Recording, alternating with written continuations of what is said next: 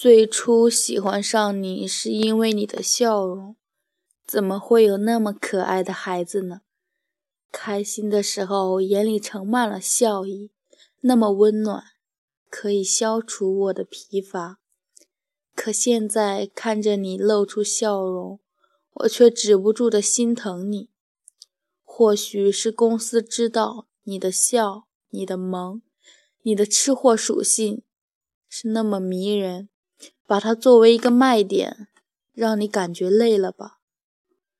不知从什么时候，你在节目冷场时把话题引向吃，引向自己的糗事，企图用自己的笑容掩盖尴尬气氛。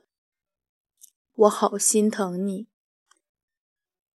不知道你在唱那句“感谢有个林夕在心中陪我哭”，在闪光灯亮起时，我的笑容才能让旁观者满足时，你是怎样的心情呢？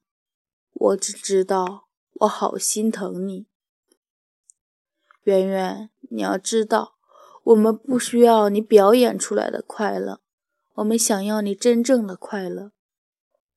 就像最初的时候一样。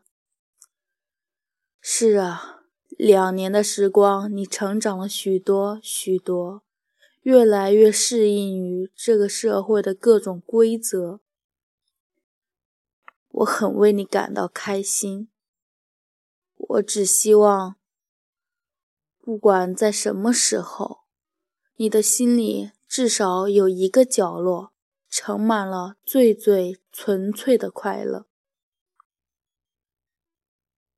或许你永远都不会知道有我这样一个微弱的存在，但我会一直一直陪着你，直到你成长为一个顶天立地的男人。